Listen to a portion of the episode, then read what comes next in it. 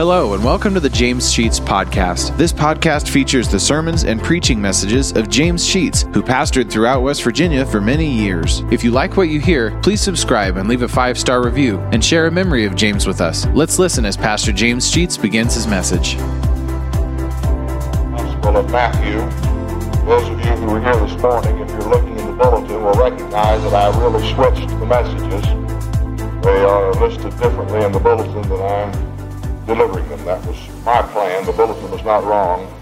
But the Lord led me to reverse the messages. Matthew chapter 28, beginning at verse 16, just five short verses, right at the end of the gospel.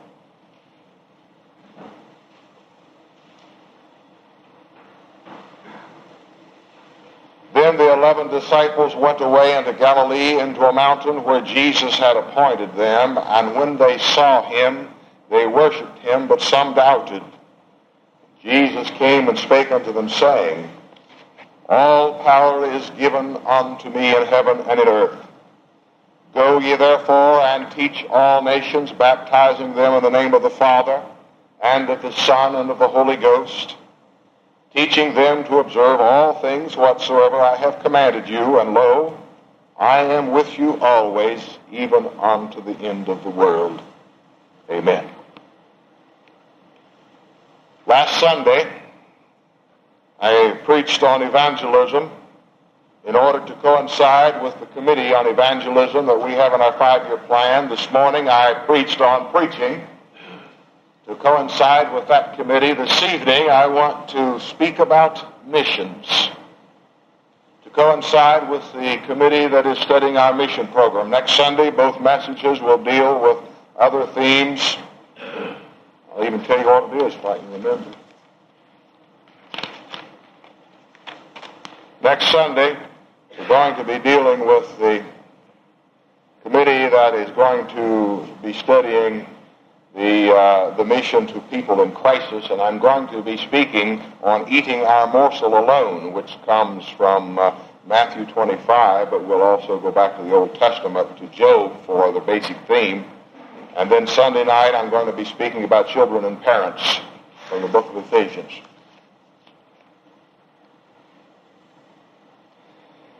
The Great Commission is usually the title that we give to this ending of the book of Matthew. And as I prepared the sermon, I wondered what does the word commission really mean? So I went to Webster, and Webster told me three things that fits the purpose that we would use the word, uh, for which we would use the word in the church. And these definitions are a commission is the authority to act for another. Two, it's a matter entrusted to another. And three, it's authority to act in a prescribed manner. Authority to act in a prescribed manner, I think well fits the definition of the word as we shall use it this evening. The Lord stood with his disciples on the mountaintop and gave them the authority to speak in a prescribed manner. I don't know how many times you have seen the word on the outside of our church building, the word missionary. There aren't any churches in the northern part of West Virginia that identify themselves as missionary. I didn't know there was such a church as a missionary Baptist church till I came to the southern part of West Virginia. It is the First Baptist Church, or it's, as my home church, the Auburn Baptist Church. But the word missionary was never put in, in, in the title. But I've discovered a number of churches in southern West Virginia that have in their name the word missionary. It must have been put there for a reason. It must mean something. I don't know if, if in the early history of this church, our forefathers spelled out the intent of the word missionary. But I again went to Webster to find out what a missionary is, and one of the definitions that was given is one who carries out a mission. And if we therefore have installed into the name of our church the word missionary, then we are saying to ourselves, we are ones who must carry out a mission in the prescribed manner that the Lord gave. And I think we cannot get clearer than that as to the purpose of the church. Now the disciples did not follow that definition of mission or missionary too well, for they believed that salvation was for the Jews in their early history. They believed that there was no salvation for the Gentiles. They had been taught that from their youth up, that salvation was for the Jew and for the Jew only. They would have prayed a prayer similar to the one I heard one time. I'm not sure if it's true. When a fellow prayed, Dear Lord, bless me and my wife, Brother John and his wife, us four, no more. Amen. And sometimes this is the way we act. As if the mission of the church is for God to bless us for no more. To retain his blessing upon our little congregation without little concern as to the lost in the community or around the world. Peter had this same concept, and he had to be taught by the vision that he had at Joppa when Cornelius wanted him to preach the gospel to, to, uh, to Cornelius, his family, and his soldiers.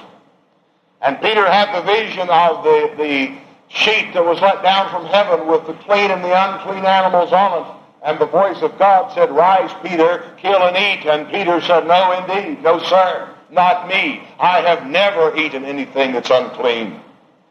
And the Lord had to teach him that the gospel, the message of Jesus Christ, is not for us four and no more. The message of Jesus Christ is for all the people of all the world, of every race, creed, and color, of every nation. And we must be cautious that we do not become so self-centered and so preoccupied with our own blessing here in our own little church that we cannot uh, rise in vision and see something far greater than the Olive Branch Missionary Baptist Church. Because if we cannot see outside our own little community, our own little walls, we must strike the word missionary from our name. For it has a meaning. And that meaning surely must entail the vision that the gospel of Jesus Christ is for all people, and it's our job to follow the prescribed manner of proclaiming the gospel to the entire world. Without that, we have lost the mission that was given in the Great Commission. You would have thought that of all people, the disciples would have known the teachings of the Old Testament on this very subject. Back in Psalms 96, you thought they would have known that passage. 96 verse 2, 3, and also 10. Sing unto the new, uh, sing unto the Lord. Bless his name. Show forth his salvation from day to day. Here's the verse. Declare his glory among the heathen, his wonders among all people. Down in verse 10, say among the heathen, the Lord reigneth. The word heathen there, of course, in our terminology today would be unbelievers. Say to the unbelievers, the Lord reigneth. To all people. Chronicles 16:23 Sing unto the Lord all the earth. Show forth from day to day his salvation. Declare his glory among the heathen, his marvelous works among all nations. Well, if they didn't understand the Old Testament, they had spent three years in the presence of Jesus. Surely the disciples would have understood that the gospel is for all people by Jesus' teaching. Matthew 24, 14 says, And this gospel of the kingdom shall be preached in all the world for a witness unto all nations, and then shall the end come. What did he say? The gospel will be preached to all nations. To the people of New Guinea, as well as to the people in Turtle Creek, West Virginia. To the people of Russia, as well as to Danville. To the people of the Far East, as well as the Western countries, the gospel will be preached to all people. In Acts 26, we have the, the conversion of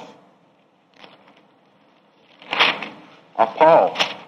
I want to read just a few verses from that, Acts 26, verses 14, getting at 14, which is a description of Paul's conversion. And when we were all fallen to the earth, I heard a voice speaking unto me and saying in the Hebrew tongue, Saul, Saul, why persecutest thou me?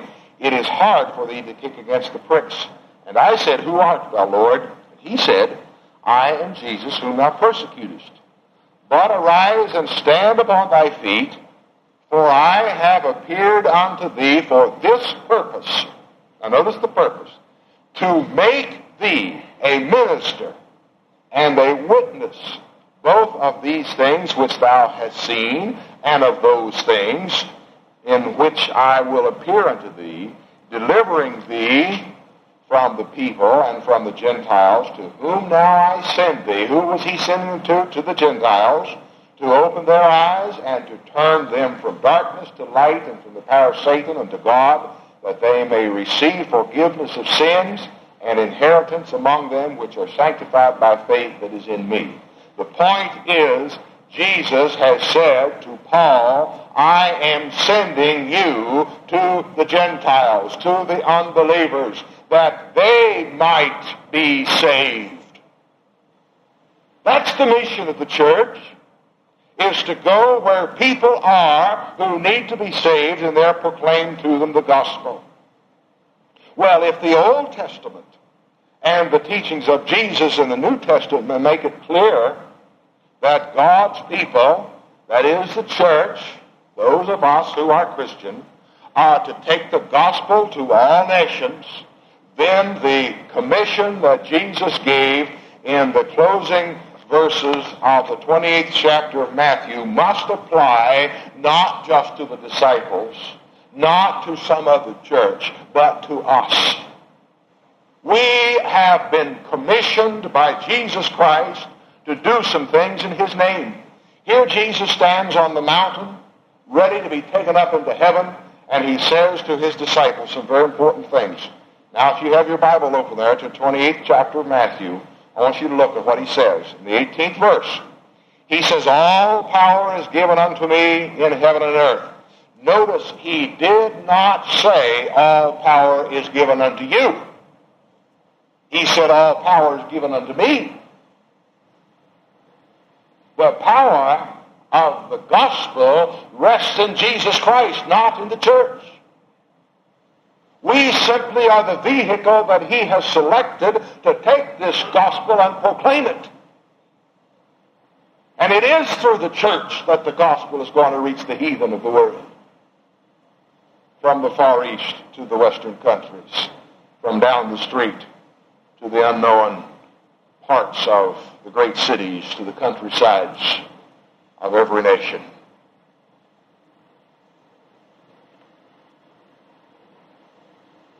He'd been preparing the disciples. Now he is ready to charge them with their purpose. Verse 19, he says to go. All power is given unto me, therefore go. A few years ago, there was a lot of preaching and talking about the fact that God is dead. That got totally out of line and was abused and misused, misused and abused all over from every pulpit. That phrase was attributed to a, an American Baptist seminary professor from Andover Newton Seminary, one of our seminaries. He didn't say that. He did not say that. He was totally misquoted. He was saying people are living like God is dead. But nobody heard the first phrase. And so there was a great turmoil. God is dead. And everybody was accusing everybody of coming up with such a terrible phrase. And some people began to believe that God surely must be dead the way the world is going. Listen, God is not dead. He's alive and well. And there is only one reason that I can tell you that. And many of you have the same reason, and that is because he lives in my heart. You ask me how I know he lives. He lives within my heart. If he's in my heart and if he is in your heart, he is not dead and God is in this world still bringing people to salvation by the power of the gospel. And in that power, he has commanded us to go. He said, Go therefore and teach all nations. Here is the mission of the church. Now, I've heard it said over many years that mission begins at home. We ought to be concerned about the home front. I agree with that. Mission does begin at home. If we do not take care of our own spiritual welfare, we're never going to take care of the spiritual, spiritual welfare of anybody else around the world. If we can't preach the gospel to the people, of people in Turtle Creek, we're not going to do a very good job preaching it to the people in China. I'll grant you that. As a matter of fact, the scripture says that we ought to start at home in Luke 24, 47. Repentance is to be preached beginning at Jerusalem.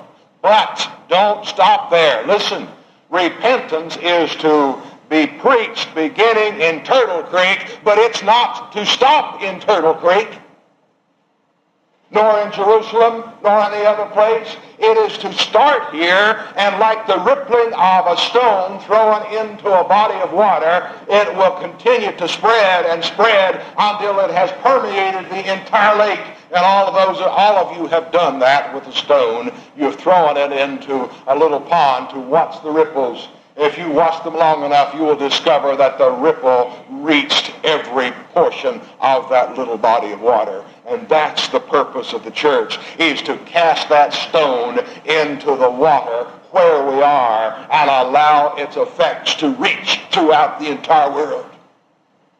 That's our purpose.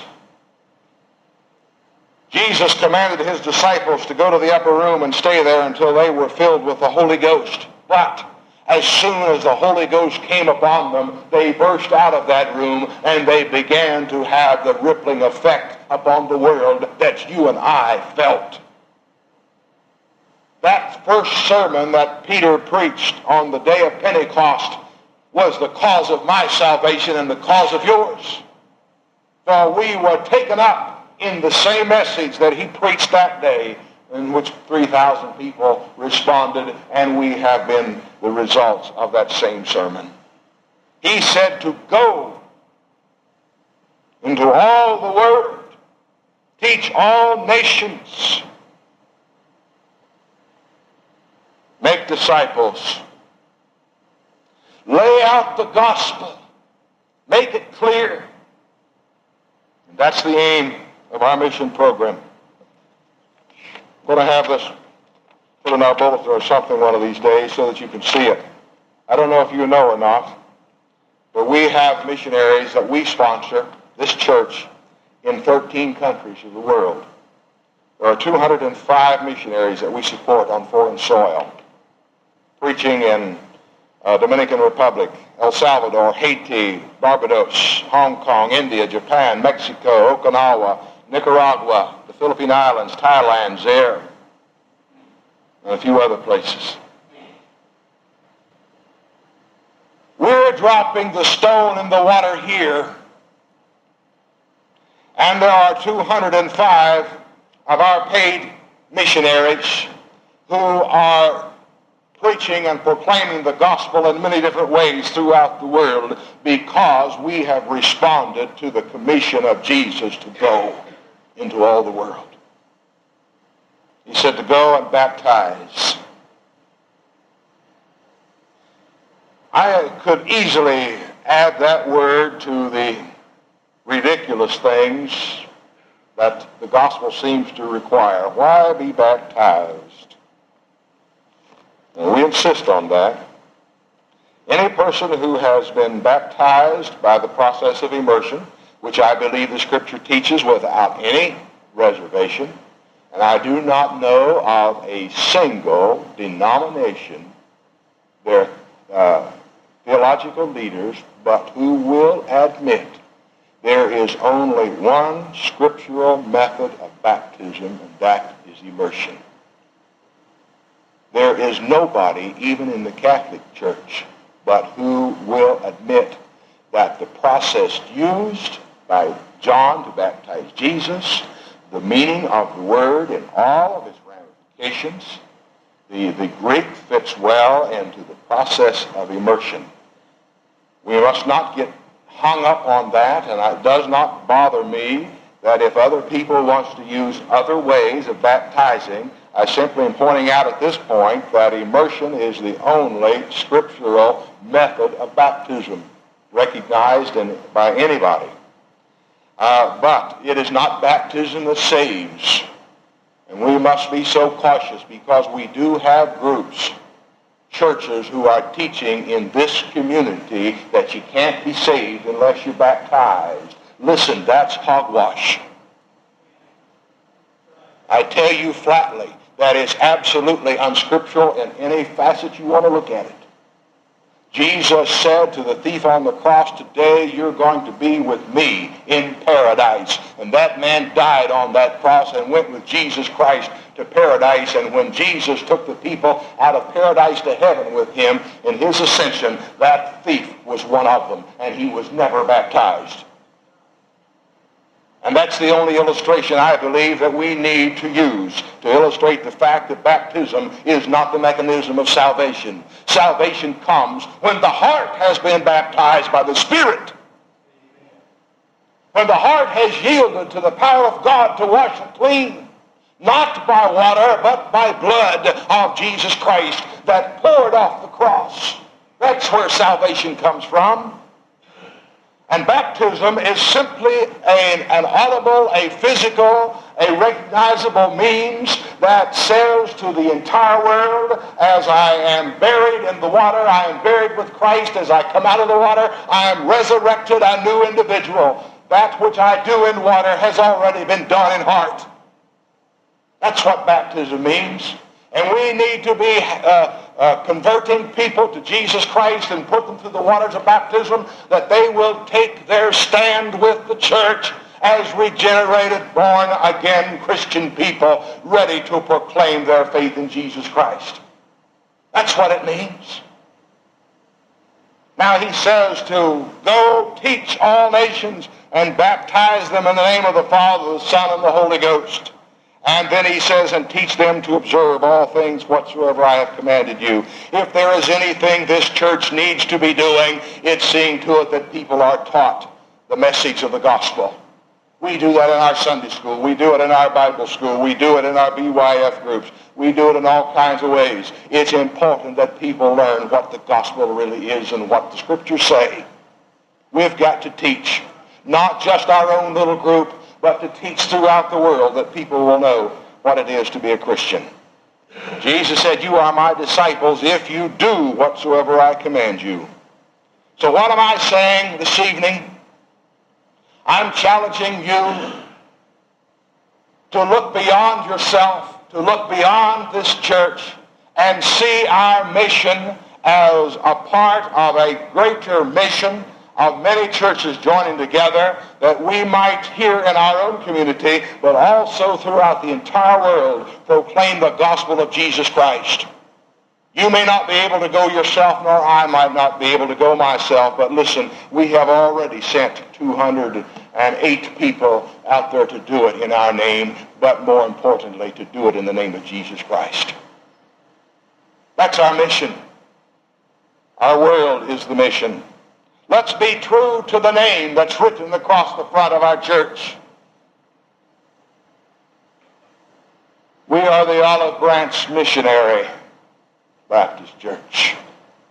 meaning that we believe the gospel has been given to us by the Great Commission to be proclaimed not only here but all around the world. The authority has been given to us to act in a prescribed manner outlined by Jesus himself in his final words before he left the earth. How do we fit into the purpose for which God has called us? Shall we pray? Thank you for listening to today's message. If you like what you hear, hit the subscribe button. You'll receive automatic notifications and downloads when a new message is added to the podcast. Also, please leave a five star review and take the opportunity to share stories, memories, and appreciation for James Sheets and how God used him to impact your life. If you'd like to know why and how this podcast got started, check out our first episode. Lastly, if you want to donate to help offset the cost of operating this podcast, you'll find a link to our PayPal account in the podcast description and email us at james.com sheets.podcast at gmail.com. Thank you for listening, and remember to trust in God for today and for all of your tomorrows.